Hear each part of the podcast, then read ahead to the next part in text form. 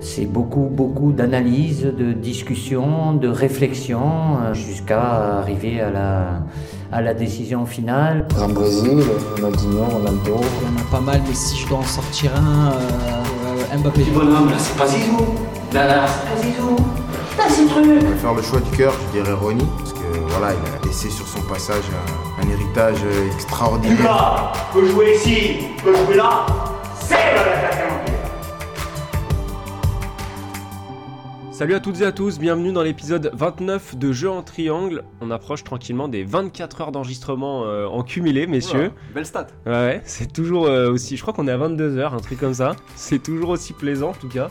Salut Geoffrey et David, comment ça va, messieurs? Salut messieurs, ça va très bien et Ça toi? David, il pense qu'à la sieste là.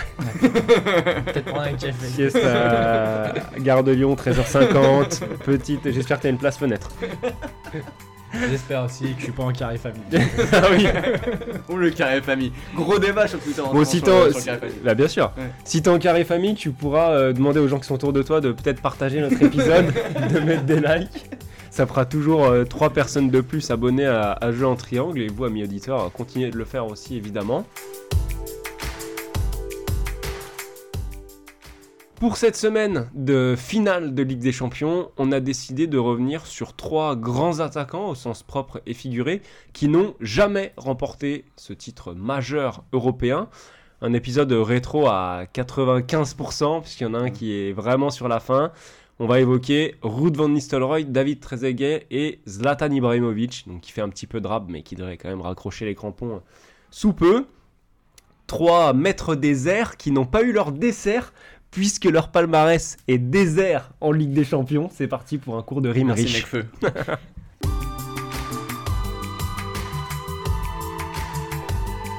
On se lance donc pour l'échauffement où on ne va pas slammer mais rappeler des souvenirs. Euh, David, si tu veux te lancer. Et ben moi, ça sera sur notre ami Roud.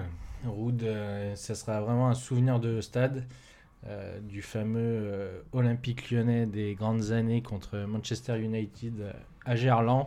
Un fameux 2-2 avec un doublé de, du, du néerlandais.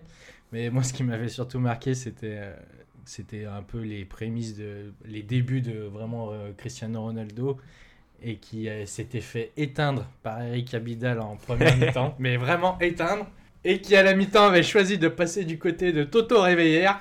Et alors là, c'était open bar. allumé, là. et Dieu sait que j'aime Toto Réveillère, mais alors il y avait eu euh, deux salles, deux ambiances. C'était vraiment. Et en fait, Van Nistelrooy signe un doublé dans, sa pure tradition, en, en renard des surfaces, euh, qu'on aime. Donc euh, c'est vraiment un souvenir. Ce match est un souvenir marquant euh, en soi, parce que à chaque fois que je pense à Manchester, euh, je pense à ce match où j'étais dans les tribunes Jean-Bouin et, c'est un peu les prémices de, ce qu'on va pouvoir voir de l'OL en Coupe d'Europe. Moi, pour Ibrahimovic, c'est vraiment le souvenir de son arrivée à Paris. Euh, sa signature, euh, où vraiment euh, Paris avait mis le- les petits plats dans les grands, euh, gros effets d'annonce, grosse présentation. Et bah, j'ai eu que deux, fois cette sensation-là d'être impressionné par un joueur qui arrive en Ligue 1. C'était évidemment avec Neymar, donc merci Paris à ce niveau-là.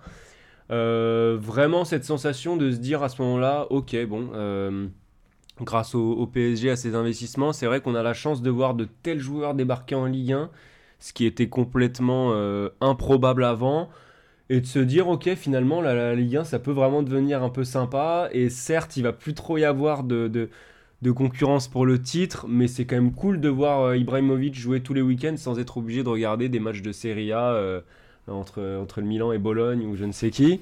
Donc vraiment, je me rappelle d'avoir accueilli cette signature-là avec, ouais, avec beaucoup de plaisir et d'excitation en fait.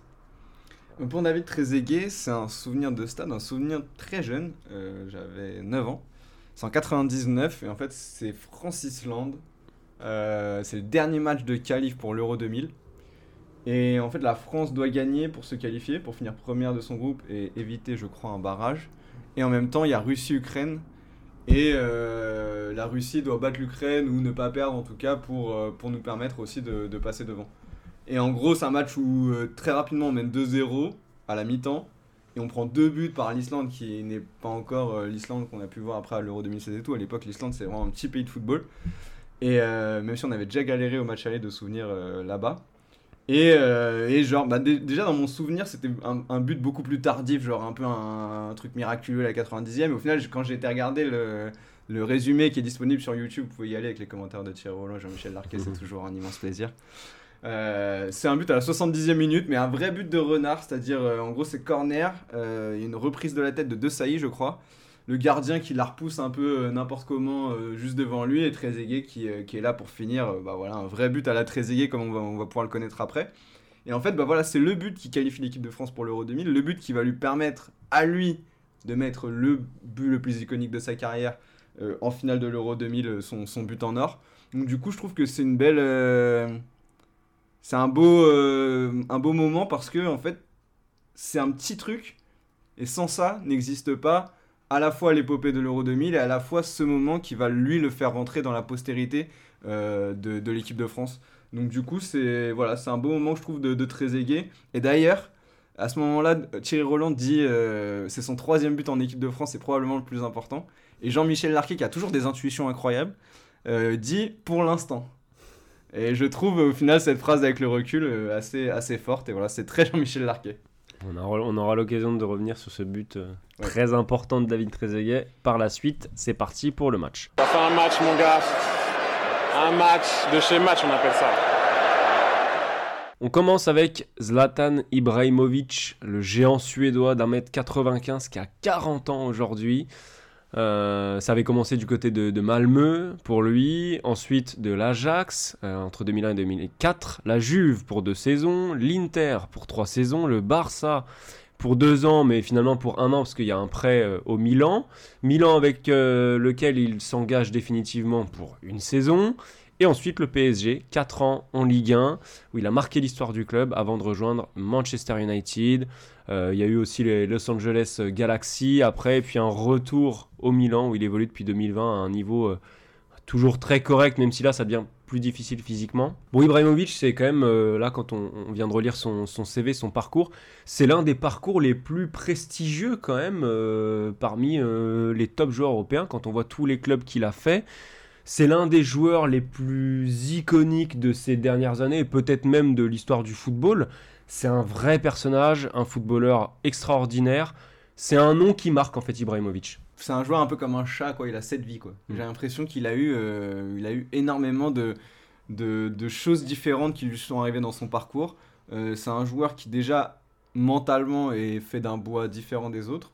Euh, Peut-être parce que enfance, pour ceux qui veulent s'y intéresser un peu, il en parle pas mal. Enfin, il y a une biographie très intéressante de Zlatan, père euh, absent, euh, alcoolique. euh, et, une mère qui se le fait, qui, n'a pas pu le garder. voilà, donc c'est vraiment un truc qui l'a marqué et tu sens qu'il s'est construit là-dedans. Et c'est un mec qui, en effet, a toujours su se réinventer, a su toujours rebondir. Il a quand même connu des énormes échecs dans sa vie. Il a connu à 35 ans une rupture des ligaments croisés. Et 5 ans plus tard, on est toujours là à se dire ce gars-là, il joue un vrai rôle, même si en effet, comme tu dis, il est un peu moins influent et important, mais il joue un vrai rôle dans une équipe qui va potentiellement être sacré champion d'Italie. Euh, donc, euh, qu'il est peut-être déjà au moment où, euh, où l'épisode est, est Oui. diffusé. hein. Je- là, c'est au moment où on parle. Et donc, du coup, je trouve ça vraiment impressionnant, cette capacité à avoir toujours, toujours, toujours su rebondir après les échecs, à avoir toujours, toujours, toujours été important pour les équipes où il jouait. C'est ouais, vraiment un joueur euh, à part. Un joueur à part. Ouais, et puis euh, je trouve que son parcours en, club est représentatif un peu de l'image euh, qu'on peut avoir de lui hors football. C'est que c'est soit tout blanc, soit tout noir. Il n'y a, pas de- y a pas de gris, quoi. C'est soit t'aimes Ibra, soit tu l'aimes pas. Et je pense que il s'est imposé dans tous ses clubs. Il en a pas, il en a pas toujours laissé des bonnes, euh, des bonnes, euh, des bonnes images et des bonnes impressions. Je pense qu'à la Juve, euh, le- le- les tifosi de la Juve, quand tu leur parles de Ibra, je, je suis pas sûr qu'ils sautent de joie.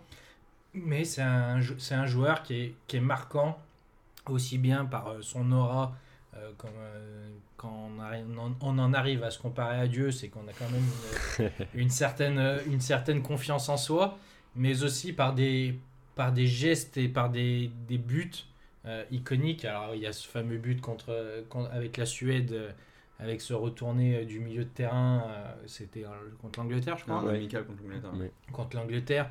Euh, ses, ses buts en espèce de kung fu taekwondo, euh, alors que le mec fait, un mètre, euh, fait presque 2 mètres et il a, une, il a une gestuelle et une flexibilité qui est, Souplesse, une ouais. souplesse qui est, qui est incroyable.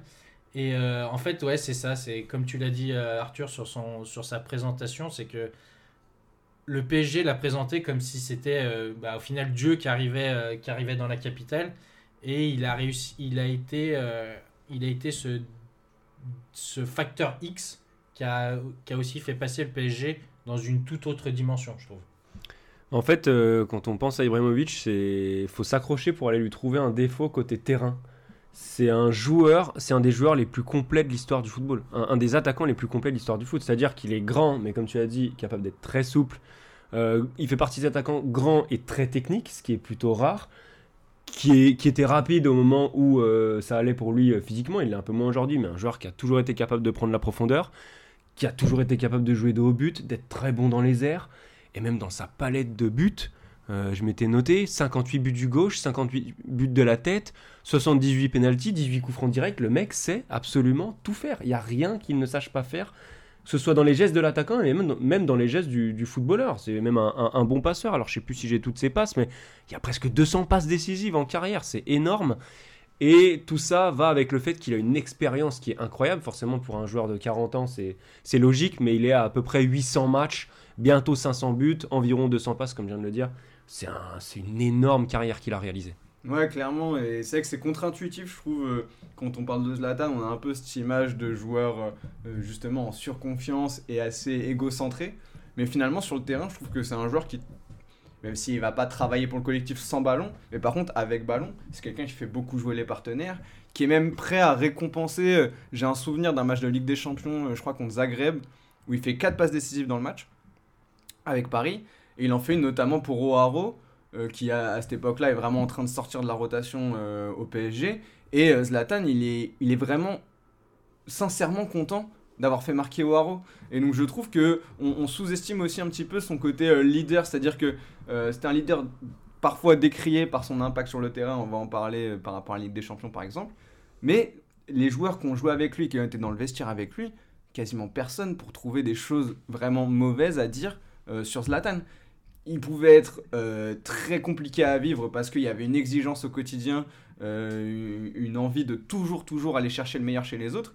Mais avec le recul, tout le monde se disait, ouais, mais il le faisait pour le bien de l'équipe.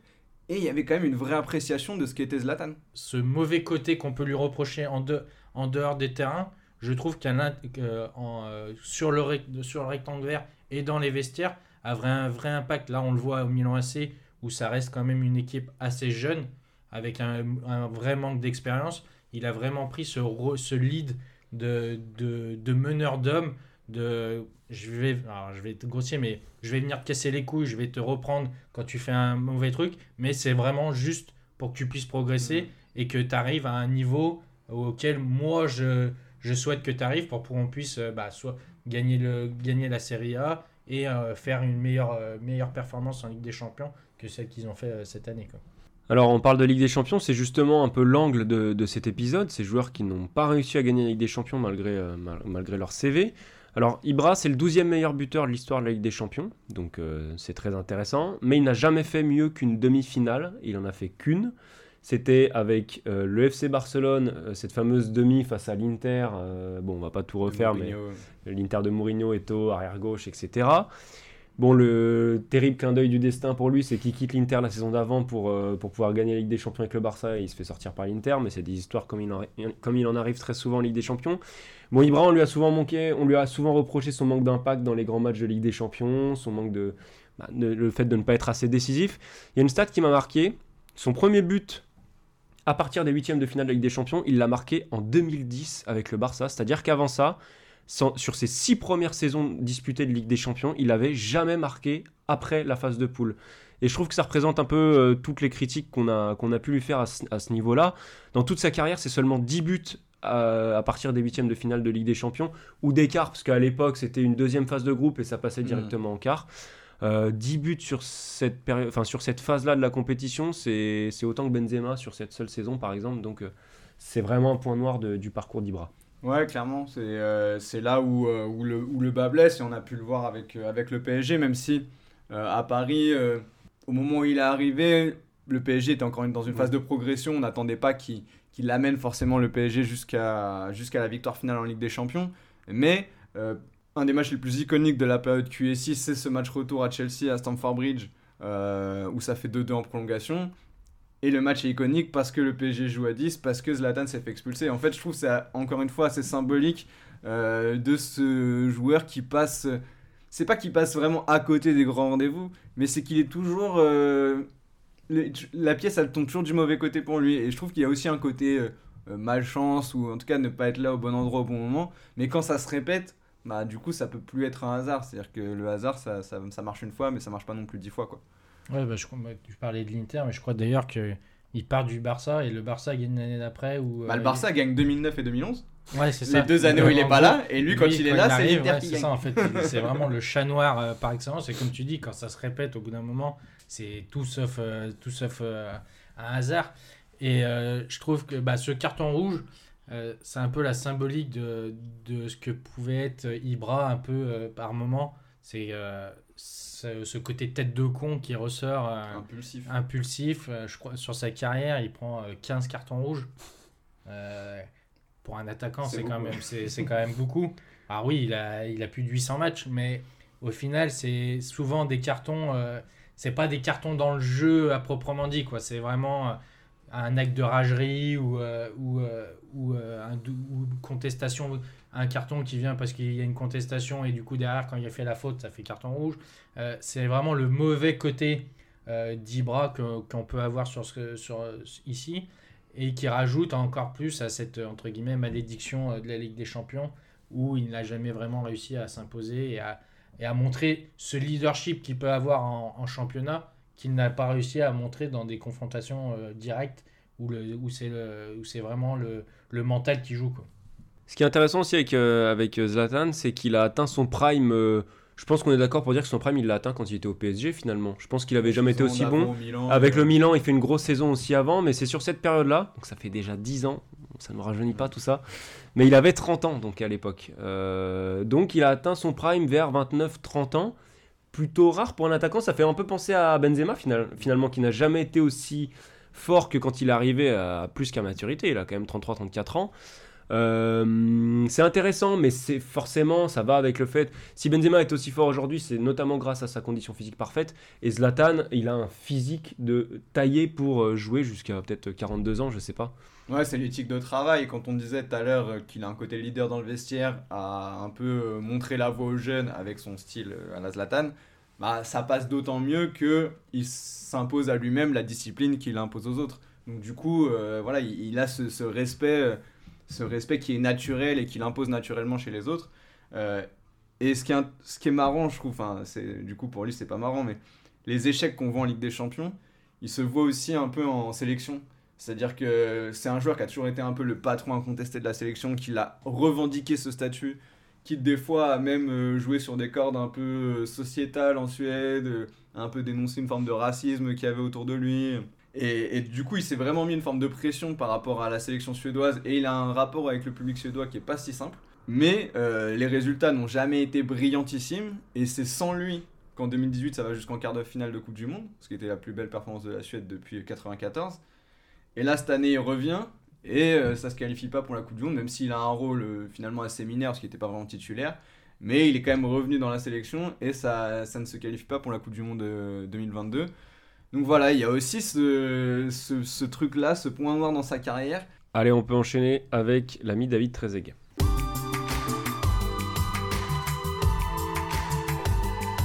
Trezeguet, donc 44 ans aujourd'hui, seulement 4 ans de plus qu'Ibrahimovic, et pourtant on a l'impression qu'il est d'une d'une toute autre génération.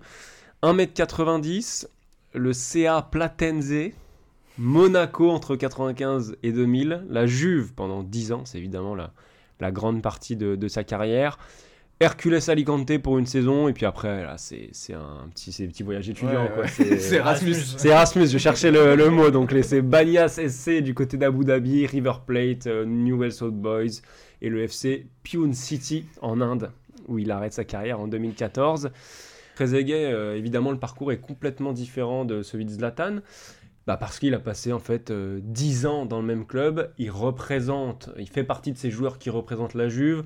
Au contraire de Zlatan, lui est resté quand la Juve a été reléguée donc en deuxième division à cause de ses affaires euh, de, de, de, de, de matchs Match euh, truqués. truqués, etc. Euh, voilà, la Juve, euh, enfin Trezeguet, c'est c'est une partie de l'histoire de la Juventus. Ouais, puis c'est, je trouve que c'est en fait c'est représentatif de David Trezeguet, c'est que à la différence d'Ibra où tu pourrais entre guillemets dire que c'est un peu un mercenaire euh, qui va là où le vent l'emporte, euh, l'amour du maillot on connaît pas trop. euh, Trezeguet, je, t'as, t'as l'impression qu'en fait ses choix de carrière sont vraiment guidés par, par le cœur quoi. Quand il retourne, à, il retourne à River Plate, River Plate est en D2 aussi. Pour ceux qui ne savent pas, il est franco-argentin, donc c'est l'amour du, du pays qui, qui le rappelle et l'envie de s'inscrire dans un club mythique comme River Plate et de le faire remonter au- en première division. Euh, ils y arrivent, je crois, hein, si dis ouais. pas de conneries. Euh, du coup, le, le fait d'être resté à la Juve, c'est euh, comme on avait pu le dire avec Del Piero, c'est tout entre guillemets tout sauf une surprise parce que c'est un joueur qui a toujours euh, qui a toujours vécu par rapport à, à son ressenti, par rapport à, à ce qu'il ce avait à l'intérieur de lui, plus que par les millions qu'on pouvait lui proposer. Euh, je pense que quand, en 2006, quand la Juve était descendue, euh, vu les statistiques qu'il avait, il ne pas, il, a- il devait, pas, il devait pas être resté sans, sans offre venue de- venue d'ailleurs. Mais c'est vraiment l'amour du maillot, l'amour de, du football presque plus, euh, qui représente David Trezeguet. C'est que ça participe au côté extrêmement sympathique du personnage. Quoi. Il y a en effet ce romantisme, parce que comme tu parles de River Plate, c'est son club de, de cœur, son club d'enfance. Il a grandi à Buenos Aires et il était vraiment supporter de, River. Euh, Il y a un côté toujours souriant. Euh, bon, nous, Français, euh, il y a le petit accent qui, qui fait qu'il est très, très charmant. Et puis, il a toujours. c'est un joueur, c'est un attaquant qui a quand même globalement fait passer le collectif au-dessus de ses états d'âme, même si ça a pu parfois transparaître. Je pense à la Coupe du Monde 2006 notamment, où il a quand même assez mal vécu d'être d'être remplaçant et d'être une, une roue de secours euh, dans l'attaque de, l'équipe de France. Surtout que c'était pas ce qui était prévu au départ. Euh, voilà, c'est hum, c'est un joueur qui, mine de rien, euh, dégage quelque chose de, de vraiment très positif, un peu solaire. Et, j'ai toujours eu vraiment cette image d'un Trezeguet où au final tu peux quasiment que l'aimer David Trezeguet. Ouais, un joueur dans le partage, dans, dans l'altruisme. C'est un, un joueur de duo quand même. Euh, son, duo euh, majeur, c'est celui avec Alessandro Del Piero. C'était magnifique. On en a déjà parlé dans un épisode précédent, mais il y avait eu ce- cette saison où il se, il, se, tirait la bourre pour le titre de meilleur buteur. À la fin, chacun s'offrait les pénalties. Enfin, c'était vraiment, on était dans le partage. Et c'est d'autant plus remarquable que son style le limitait plus à la surface. C'est moins complet qu'Ibrahimovic. Et donc que son métier, ses qualités, c'était d'être avant tout un, buteur, un finisseur. Sans les buts, Trezeguet euh, ne serait pas grand-chose. Donc euh, c'est d'autant plus remarquable d'être dans le partage et, dans, le, dans la construction de duo quand on a ces missions-là et ce, profil-là de, de joueur, je trouve. Et donc ça peut nous permettre voilà, d'é- d'évoquer un peu son profil. C'est vrai que c'est un joueur qui était capable de, décrocher, hein, mais, euh, mais qui était quand même avant tout un joueur de surface, Trezeguet. Ouais, ouais. Et après, c'est aussi c'est ce qui fait peut-être qu'aujourd'hui, l'image qu'on en a de lui, elle est pas biaisée, mais on en a. c'est Je trouve que c'est très réducteur sur euh, ce que pouvait être, euh, ce que pouvait être David Trezeguet euh, sur la pointe, à la pointe de l'attaque. C'est que oui, un joueur de surface, un joueur de tête qui reste un peu à la Pipo Inzaghi, mais sans les. Sans, avec Sans un, peu plus de, un peu plus de talent et, et, euh, et, euh, et de malice, bah, peut-être pas de malice, mais euh, un sens du but plus, plus, plus affiné. Et je trouve que c'est très réducteur sur David Trezeguet et sur l'image qu'on en a aujourd'hui au- aujourd'hui de lui, c'est que bah, dans l'imaginaire commun, euh, c'est peut-être pas le premier nom quand tu parles d'un attaquant français de l'équipe de France. C'est pas le premier nom que tu vas, un des premiers noms que tu vas sortir. de, tu vas sortir Thierry Henry, tu vas sortir, mais même de 98, euh, c'est peut-être pas, euh, c'est peut-être pas ce que tu, tu vas peut-être même pas te souvenir euh, qu'il était dans le groupe parce qu'il a peut-être, à mis à part son but en finale de l'Euro 2000, il a moins de, de moments marquants avec les Bleus que, que ce qu'il a eu à la Juve, où il est vraiment adulé quand il retourne à Turin, alors qu'en France, il est peut-être plus dans un, certain anonymat, c'est un peu réducteur, mais il, a, il fait moins la une s'il il va dans un, dans un stade. On va peut-être euh, moins, le- moins l'accueillir, moins l'applaudir que si on montre Thierry Henry euh, sur l'écran géant. Ouais, en plus, c'est pas trop un joueur de, de highlight, quoi. Si tu devais euh, faire des, des compilations de, de Trezeguet, euh, voilà, s'il met pas des buts incroyables, à part certains, mais il, il met assez peu de buts euh, qui, qui sortent du lot. C'est pas un joueur qui va popper dans ton fil Twitter euh, euh, un peu euh, comme ça par hasard. Euh, et c'est aussi un joueur qui a pour moi quand même vraiment optimisé ses qualités euh, au maximum. Euh, C'est-à-dire qu'on parlait d'un Ibrahimovic qui est, qui est taillé comme, un, comme un dieu grec et, qui est vraiment impeccable physiquement. Bah, Trezeguet, c'est un joueur pas hyper physique, il est grand, mais il a pas des qualités physiques hors normes. Il a une détente pas folle non plus. Il va être excellent de la tête, mais c'est pas, pas grâce à sa détente, c'est plus par rapport à son timing. C'est pas un joueur ultra technique. Euh, voilà, il a trouvé sa niche. Je de l'équipe de France, David. Je trouve qu'il y a eu deux vraiment euh, périodes distinctes de Trezeguet en équipe de France. Il y a eu cette période où tout jeune, il a rentabilisé le- les moindres minutes qu'il avait avec les Bleus. C'est-à-dire qu'il a 5 matchs amicaux seulement avant de partir au Mondial 98. Au Mondial 98, euh, il joue assez peu, mais il marque quand même un, but en, en phase de poule. Ensuite, il y a un retour par la case espoir après la Coupe du Monde. Puis, 7 petits matchs entre 98 et 2000 avec les A. Et ensuite, en 2000, c'est seulement 3 matchs et il a quand même le temps de mettre deux buts, dont celui dont tout le monde se souvient, plus une passe décisive aussi euh, en finale. Donc ça, c'est la première période. Et ensuite, il y a la deuxième, où pour le coup, il va un peu plus prendre le pouvoir, mais pendant la période euh, de gros creux pour l'équipe de France. Ensuite, il est de retour comme euh, roue de secours en 2006, comme tu l'as souligné tout à l'heure, euh, moment où on retourne en finale et où il rate ce penalty. Ça, c'est quand même, il est quand même euh, très paradoxal le parcours très aiguë avec les Bleus. Ouais, bah, quand Geoffrey parlait de moments iconiques, euh, ce, ce penalty loupé en 2006, c'est un peu dans la continuité de ce, de ce, de ce chat noir euh, en séance de tir au but, parce qu'en 2003, finale Ah oui. 2003, euh, il loupe aussi, il rate son, il est, bah, il rate pas, mais Dida arrête son penalty en finale, de- en finale de Ligue des Champions contre le Milan AC, et c'est aussi une des, une des bascules dans sa carrière, c'est que il ne gagnera plus, il ne gagnera jamais la Ligue des Champions. Euh, on a parlé, euh, je sais plus quand c'est qu'on, bah, c'était de Buffon. C'est aussi, euh, c'est quand on avait fait l'épisode avec Buffon, c'est deux moments de bascule, sauf que au final, euh, derrière Buffon arrive à gagner cette Coupe du Monde 2006 où Trezeguet loupe son penalty et tu as vraiment le sentiment ce qui c'est c'est raté rajoute ce sentiment de parfois un peu joueur oublié et où on se rappelle euh, de deux moments iconiques et de deux moments iconiques euh, complètement différents avec la joie de 2000 et, euh, la cruauté de 2006. Quoi. Ouais, il y a un côté chez chez Trezeguet un peu un peu loser et au-delà de ça même dans, l'attitude, je sais pas, quelqu'un qui des fois c'est peut-être un peu dur ce que je vais dire mais tremblait devant les responsabilités. Euh, là où par exemple un Zlatan même s'il les a pas toujours assumés, les recherchait, j'ai l'impression que chez Trezeguet, il n'y avait pas cette âme de je veux être l'option numéro un et je veux porter une équipe. euh, voilà, il, avait à chaque fois en fait dans et, et je sais pas si en fait il a payé les situations dans lesquelles où il était ou alors si c'était naturel chez lui, mais clairement il n'a jamais été l'option numéro un d'une équipe. Quand c'était avec la Juve, c'était Del Piero. Euh, Quand il était euh, en équipe de France, c'était un Thierry Henry ou même un Zidane. Enfin voilà, ça a jamais été l'icône d'une équipe où le mec qu'on portait, euh, enfin qu'on attendait nous nous portait euh, au, très haut niveau. Et donc du coup, je trouve que ça va avec euh, une attitude, en effet, on parlait d'un gars très sympa, mais peut-être qu'à un moment, faut être un peu plus méchant, un peu plus. sortir quelque chose de soi, un espèce de feu intérieur que peut-être Trezeguet n'avait pas, quoi. Ouais, ce qui fait peut-être qu'il a jamais dépassé les 24 buts sur une saison de championnat, c'est très très correct. Mais quand on prend le bilan total, il a 265 buts en carrière, alors peut-être à, à certains près, on n'est pas toujours sur des stats. Je trouve pas que c'est énorme pour un attaquant de, son profil. Par contre, ce qui est intéressant, c'est qu'il a jamais été le numéro 1, mais et du coup, il a toujours été obligé de se peut-être se battre un peu plus que, que les autres. À Monaco, il arrive, a quand même une grosse concurrence. Il y a Sonny Anderson qui est encore là à l'époque, Endoram, euh, bah, Thierry Henry. Il se bat, il finit par devenir une pièce maîtresse quand même de, de Monaco. Il est un élément essentiel de la reconquête du titre de, de l'ASM. Et puis à la Juve, il est quand même meilleur buteur du championnat dès sa première saison de, de Serie A, dans un effectif où il y a encore Pippo Inzaghi quand même à la Juve, il y a Del Piero. Donc ça, c'est quand même à mettre euh, à son crédit.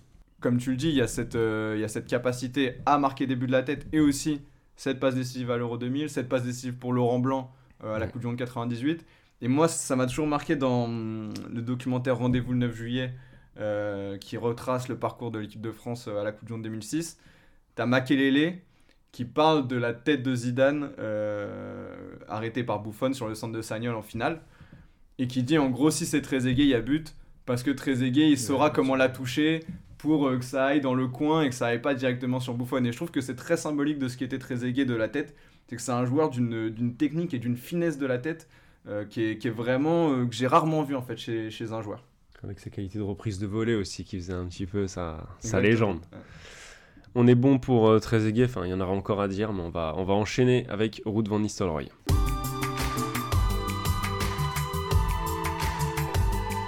Alors, le néerlandais qui est euh, à peu près de la même euh, génération, il a 45 ans, un, un an de plus que Trezeguet, 1m88. Alors là, je vais m'excuser aussi pour la prononciation. Euh, aux Pays-Bas, ça commence par le FC Den Bosch, ensuite Erenven, le PSV Eindhoven pendant trois saisons. Il y a ce transfert euh, qui se fait un peu en deux temps à United parce qu'il doit partir. Il se blesse gravement et finalement il part une saison plus tard parce que Ferguson ne l'a, pas lâché. Il va passer cinq saisons à United, puis quatre saisons au Real Madrid et ça va se finir avec euh, une saison à Hambourg, une saison à Malaga, voilà pour finir, pour finir tranquillement. Euh, alors c'est peut-être très personnel, mais moi je trouve que Van Nistelrooy c'est quelqu'un qui est peut-être un petit peu euh, sous-estimé ou sous. J'aime pas employer ce terme parce qu'on l'emploie tout le temps de sous-côté, mais euh, on se c'est pas le premier nom qui nous revient quand on repense aux grands attaquants de l'histoire. Pourtant, il a toute sa place dans le débat et c'est d'ailleurs pour ça qu'on l'a mis euh, dans ce trio aujourd'hui. Vrai buteur unique quand même l'ami Van Nistelrooy. Ouais, bah, je crois que c'est le cinquième meilleur buteur de Ligue des Champions. je euh, je l'ai noté, je l'ai noté. Je vais, je, je te le retrouverai pendant le sixième meilleur buteur de l'histoire de la Sixième série. meilleur buteur de Ligue des Champions. Et comme tu dis, c'est au final, c'est peut-être pas un joueur quand euh, le nom de, d'une- quand tu vas faire euh, un sporcle euh, pour euh, les meilleurs buteurs de la Ouais, Ligue tu des peux Champions. passer à côté de Van Tu Nistelrooy peux passer de- à côté de Van Nistelrooy et tu penses surtout pas qu'il est à ce niveau-là. Mais et puis c'est au final c'est très très bizarre entre guillemets cette place de de sixième euh, sixième buteur de Ligue des Champions parce que c'est pas vraiment une une compétition où il a rayonné en tant que tel euh, en, en tant que co- collectif. Collectif, ouais. Euh, c'est je, crois qu'il fait jamais de finale. Ah non. Non. Il, il doit passer ou- deux ou trois fois le- la, vraiment la, la phase de groupe quand il est à Manchester. Quoi. Donc c'est c'est quand même très... euh, on parlait d'Ibra, euh, de, sa capacité, de son incapacité à, décrocher euh, la coupe aux grandes oreilles, mais au final, un, but, un buteur comme Van Nistelrooy, euh, t'en attends peut-être... euh, C'était dans un collectif bien, bien plus hu- huilé à Manchester, mais t'attendais que ça soit le, le renard de surface, le, le grand attaquant qui te permet d'a- d'a- d'accrocher une coupe aux grandes oreilles, et ce qui au final n'a jamais réussi. Quoi. Un peu comme, comme Zlatan, il y a ce côté pas là au bon moment en fait. Euh, il est à Manchester de 2001 à 2006 et Manchester gagne la Ligue des Champions en 99 et en 2008. Euh, il est, il est, quand il va au Real, c'est un Real quand même qui ne passe pas les huitièmes de finale de Ligue des Champions. Jamais. Euh, donc c'est c'est improbable en fait dans l'histoire du Real, ça n'arrive quasiment quasiment pas. Donc donc voilà, c'est comme on le disait avec Zlatan, quand c'est des hasards qui se répètent, c'est plus un hasard et donc il y a certainement quelque chose qui manquait chez chez Van Nistelrooy et pourtant c'est comme on l'a dit sixième meilleur buteur de la Ligue des Champions, il fait quand même deux saisons à plus de 10 buts en Ligue des Champions, c'est jamais anodin. Il fait même une saison où il est meilleur buteur et meilleur passeur de Ligue des Champions. Donc là aussi, ça montre le profil euh, assez large du, du joueur. C'est vrai qu'on on, on- dit qu'on n'en parle pas suffisamment peut-être et qu'on qu'on le valorise pas assez. Euh, on valorise pas aussi assez, je pense, chez Van Nistelrooy, son côté euh, de vrai joueur d'équipe. Je trouve que justement, c'est assez néerlandais euh, comme, formation. C'est-à-dire qu'on on a vraiment cette image d'attaquant néerlandais qui très naturellement en fait sont à la fois des buteurs mais aussi des joueurs pour le collectif qui sont euh, portés vers, vers les partenaires, qui sont d'excellents passeurs, qui ont une excellente vision du jeu. Et c'est vrai que c'est pas forcément l'image qu'on avait du Van Nistelrooy un petit peu euh, malin et, très fort pour se placer dans la surface. mais il avait cette vraie capacité à, donner des ballons de but à ses partenaires. Ouais, ouais, c'est un profil assez, assez complexe à analyser, euh, pas aussi simple que ce qu'on pourrait le penser. Il a été formé comme milieu de terrain, alors on a l'impression que les mecs sont tous formés à un autre poste à chaque fois qu'on en parle, mais il a été formé comme milieu de terrain, euh, bon, assez jeune, hein. Mais du coup, voilà, ça donne un joueur euh, qui est techniquement, en fait, qui était à l'aise au final, qui n'était pas, qui était pas le, grand gaillard qui sait rien faire de ses pieds, loin de là. Mais qui restait un buteur hors pair, meilleur buteur de trois championnats différents quand même, intéressant. Euh, son record de 10 buts de suite, enfin dans 10 matchs de suite euh, en première ligue a été effacé par Jamie Vardy la saison du, du titre de Leicester, si je dis pas de, de bêtises. Il a souvent été au coude à coude avec Henry pour être meilleur buteur de première ligue, donc ça vous place quand même euh, un bonhomme. Et tout à l'heure, tu disais que tu étais surpris qu'il soit sixième meilleur buteur de la Ligue des Champions. Avant l'arrivée des monstres comme Ronaldo et compagnie, il a été deuxième un temps. Il était, Derrière ju- Raoul, il était juste euh, derrière. Raoul, quoi. Donc vraiment buteur, un buteur d'exception, quoi. Ouais, et puis je trouve qu'en fait, euh, il symbolise, tu parlais de, son duel avec euh, Thierry Henry, je trouve que ça symbolise très bien euh, le, duel fratricide, bah, pas fratricide, mais le duel entre Arsenal et, Manchester dans, ce milieu des années 2000 où, les, deux clubs se tirent la bourre. Et je trouve que, ouais, comme tu dis, sur son profil, il avait cette capacité à jouer dos au but dans des petits périmètres à l'entrée de la surface. Euh, il finit avec euh, une 70-75 passes décisives dans sa carrière. Et je trouve qu'il a fait évoluer son jeu en même temps que son physique décliné. Parce que c'était un attaquant qui n'était pas très rapide, qui était qu'on n'allait pas lui demander de faire euh, des roulettes et des comme il peut comme pouvait faire Ibra.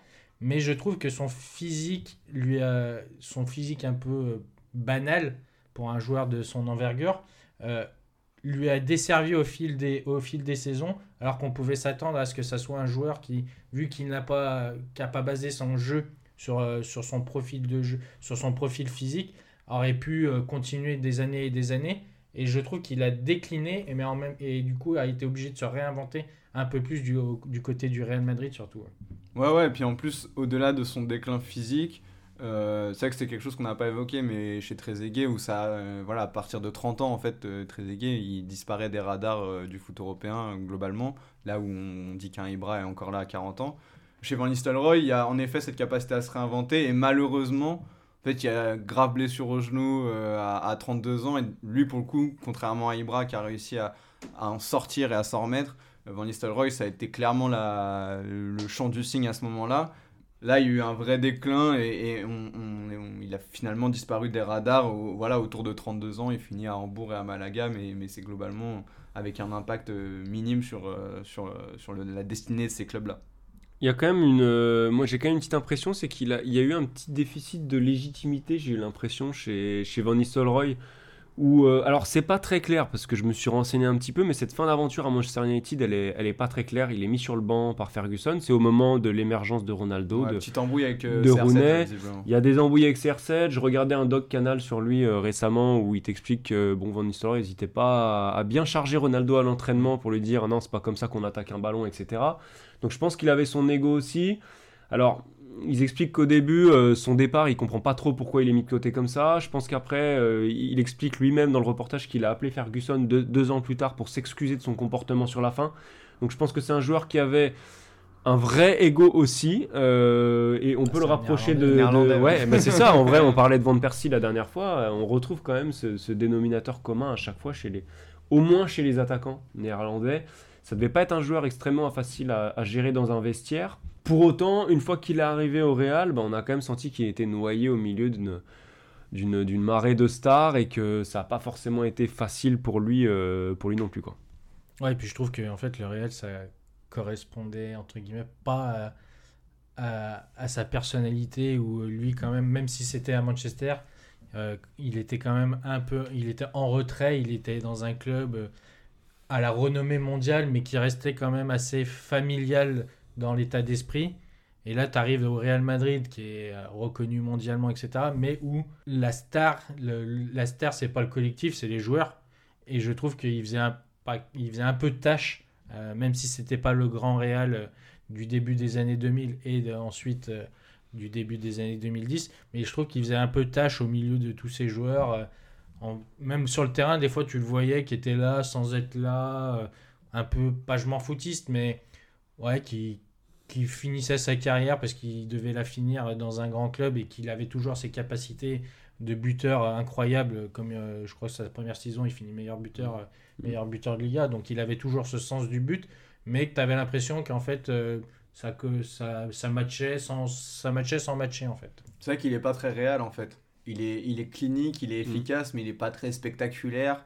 Euh, c'est une personnalité euh, assez discrète finalement, dont on sait assez peu de choses, qui sort pas vraiment du lot. Et en fait, je pense que ça joue aussi sur l'aura euh, qu'il a aujourd'hui. C'est-à-dire que dans les années 2000, en effet, par son impact statistique, il aurait dû beaucoup plus marquer nos, nos- esprits que ce qu'il a fait. Et, et du coup, c'est lié à ses échecs en Ligue des Champions ou en sélection, parce que il fait partie de cette génération néerlandaise qu'on annonçait à chaque grand tournoi euh, parmi les favorites et qui euh, se crachait en gros après avoir euh, roulé sur la phase de groupe. Et donc, c'est vrai qu'il y, a- cette personnalité vraiment, voilà, un petit peu en retrait et, ce, style très épuré finalement qui fait que bah, c'est un joueur qui, qui a traversé en marquant beaucoup de buts, qui a traversé son époque en marquant beaucoup de buts, mais sans vra- vraiment marquer euh, l'esprit des gens. C'est un peu un genre Bayern Munich en fait, euh, en Nistelrooy Ouais, quand ah, pense. Franchement, euh, un peu un Lewandowski ou même Müller, même si Müller c'est un peu plus extravagant parfois. froideur, ouais. Mais c'est vraiment un- c'est la froideur allemande en fait. J'aurais été curieux de le voir en Bundesliga. Euh, Peut-être pour terminer, je sais pas si je vais répéter ce que tu as dit tout à l'heure, David. J'ai un petit doute. Je m'étais noté un truc par rapport à pour revenir à notre angle Ligue des Champions, c'est qu'il a dépassé qu'une seule fois les huitièmes de finale. Je sais plus si c'est ce que tu Ouais, disais. dit deux, trois fois, deux ou une ou deux fois les poules. mais Bah en fait, euh, il dépasse une fois les huitièmes ou l'écart quand euh, Mm. c'est ce que je disais tout à l'heure quand il y avait deux phases de poule puis directement l'écart. Franchement, c'est pas ridicule, c'est dur à dire, mais quand tu as joué à ouais. Manchester au Real, c'est quand même euh, terrible. Et il fait cette demi contre le, le Bayer Leverkusen, Ouais. euh, qui va derrière en finale et qui perd sur la volée de Zizou. Euh, demi où il marque, etc. Et c'est par contre, je, je trouve que contrairement aux deux autres, et notamment à Ibra, il a été plus actif euh, dans les parcours en Ligue des Champions de ses clubs, c'est-à-dire qu'il a beaucoup marqué, on l'a dit. Et lui, souvent, il a quand même fait sa part du boulot, euh, et c'est collectivement que ça n'a pas suivi pour aller plus loin en Ligue des Champions. Allez, il est temps de passer au temps additionnel. Additionnel, 3 minutes minimum. 3 minutes de bonheur en plus Euh, Geoffrey, on t'écoute pour ton classement. Alors, en titulaire, Zlatan Ibrahimovic. euh, une forme d'évidence quand même parce que malgré tous les défauts euh, qu'il peut avoir, que ça soit euh, son arrogance, bon après certains peuvent dire que c'est une qualité d'ailleurs, mais euh, son arrogance, son attitude pas toujours cool avec les arbitres, ses partenaires, les adversaires, etc. malgré ses échecs en Ligue des Champions, malgré son parcours en sélection nationale, quelle carrière quand même. Quelle carrière, ça fait 20 ans qu'il est là, 20 ans qu'il est au plus haut niveau.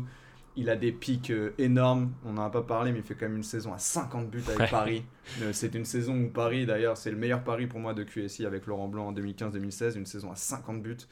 Euh, il a été primordial dans énormément de. Enfin, dans quasiment tous les clubs où il est passé. Vraiment, pour moi, il n'y a que le Barça où c'est un échec, mais sinon, quasiment partout où il est passé, à part peut-être à la Juve. Mais sinon, elle a toujours été euh, brillantissime. Il a apporté euh, aussi, par exemple à Paris, voilà, si, si le club a grandi aussi vite, c'est aussi parce qu'il a amené une exigence euh, et, euh, et une façon de responsabiliser tous ses partenaires qui s'est un peu perdu par la suite finalement. Euh, on, le voit avec son départ en fait, il y, a- aussi des choses qui ont disparu. Donc ça aussi, il y a un vrai côté leader chez lui. Et puis voilà, le mec est encore là à 40 ans, franchement c'est respect total. Ensuite en remplaçant, je vais prendre Trezeguet. Déjà parce que bah, finalement c'est un rôle qu'il a un peu plus expérimenté que les deux autres, au moins en sélection. Euh, et, puis, euh, et puis voilà, mine de rien, bah, c'est un joueur, je pense, quand on est français de notre génération, qui nous a forcément marqué. euh, parce que l'Euro 2000, parce que la Coupe du Monde 98, parce que aussi la Coupe du Monde 2006, euh, ça, ça nous marque du mauvais côté. Mais c'est aussi un joueur que j'appréciais beaucoup par, par son attitude, par son humanité. Un attaquant, voilà, on parle beaucoup de la solitude et de, de l'égocentrisme de l'attaquant. Bah voilà, chez, chez Trezeguet, il y avait quelque chose de très humain euh, que je valorise finalement. C'est un joueur un peu euh, anachronique. Je sais même pas si aujourd'hui il arriverait à survivre dans, dans le foot encore plus individualiste que ce qu'il a connu dans les années 2000. Donc voilà, je, je le mets en remplaçant parce que c'est vraiment quelqu'un pour qui j'ai beaucoup, beaucoup d'affection vraiment euh, sincère. Et Evan Nistelrooy au placard parce que voilà, encore une fois, comme je l'ai dit, c'est un joueur qui pourtant est pile dans la génération où je, suivais le foot, mais vraiment, euh, voilà, voilà le foot c'était ma vie. Euh, je regardais les matchs de première ligue sur Canal, je regardais l'équipe du dimanche tous les dimanches. Enfin voilà, et c'est un joueur qui aurait dû me marquer beaucoup plus que ce qui m'a marqué. Et en fait, pour moi, ça va avec à la fois un profil de joueur dont j'étais pas non plus ultra fan, et en effet une personnalité qui passait sous les radars et qui m'intéressait pas spécialement. Et en plus, voilà, Manchester, Real, c'était pas des clubs pour, qui pour lesquels j'avais une affection folle. Donc en effet, les stats sont, sont belles, le profil de joueur est, vraiment très cool et très complet, mais euh, c'est un joueur qui ne m'a vraiment pas marqué. Alors je vais aussi prendre euh, Ibrahimovic en, en titulaire. Euh, bon, globalement, j'ai pas de, énormément de nouveaux arguments à apporter. hein. C'est moi, c'est pour le coup là, je vais vraiment me concentrer sur le, football, sur les qualités du joueur. Et il fait partie de ces joueurs aujourd'hui. Tu peux prendre Neymar, tu peux prendre euh, bon Ronaldo un peu encore aujourd'hui, mais en fait, il me fait beaucoup penser à Neymar dans le sens où dès qu'il prend le ballon, dès qu'il frappe le ballon, qu'il centre, c'est toujours proche de la perfection. Alors c'est c'est peut-être un peu moins vrai avec Neymar aujourd'hui, un peu plus en difficulté, mais tout ce qu'il fait est très souvent proche de la perfection, que ce soit physique, technique.